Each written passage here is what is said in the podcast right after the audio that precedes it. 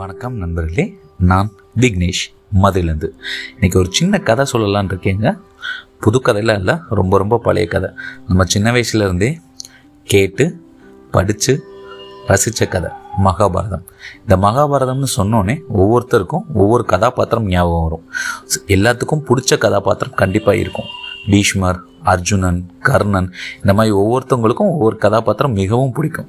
ஆனால் மகாபாரதத்தில் இருக்கிறதுலையே ரொம்ப வலிமையான கேரக்டர் யாருன்னு கேட்டோம் அப்படின்னா நிறைய பேருக்கு வந்து அது தெரியறதில்ல. எல்லாரும் பீஷ்மர் அர்ஜுனன் துரியோதனன் கிருஷ்ணன் அப்படின்னு சொல்லிக்கிட்டே இருப்பாங்க. ஆனால் மிகவும் வலிமையான ஒரு கேரக்டர் யாருன்னு கேட்டீங்க அப்படின்னா அது பீமனோட மகன் கடவுக்கச்சன். அவரோட மகன் பர்பரியன் ஸோ இந்த பர்பரியன் தான் மகாபாரதத்தில் இருக்க அனைத்து கதாபாத்திரத்தை விட மிகவும் வலிமையானவர்.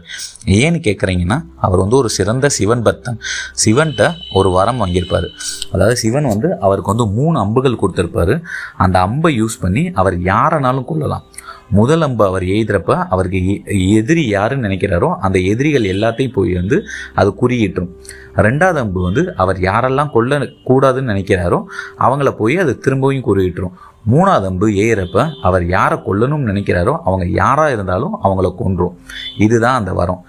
ஸோ மகாபாரதம் வார ஆரம்பிக்கிறப்ப எல்லாரையும் கூப்பிட்டு இந்த வா இந்த யுத்தம் எத்தனை நாள் நடக்கும்னு கேட்குறப்ப எல்லாரும் இருபது நாள் இருபத்தஞ்சு நாள்னு சொன்னாங்க.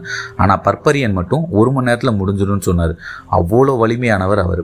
ஸோ அவர் அவர் யுத்தத்தில் கலந்துக்கிட்டார் அப்படின்னா ஒரே நாளில் ஒரு மணி நேரத்தில் அந்த வார் முடிஞ்சிடும் அப்படின்றனால அவரை கிருஷ்ணன் சதி செஞ்சு அந்த வார் ஆரம்பிக்கிறதுக்கு முன்னாடியே கொண்டுருவார் ஸோ அதனால் நிறைய பேருக்கு இந்த பர்பரியனை பற்றி தெரியறதில்ல.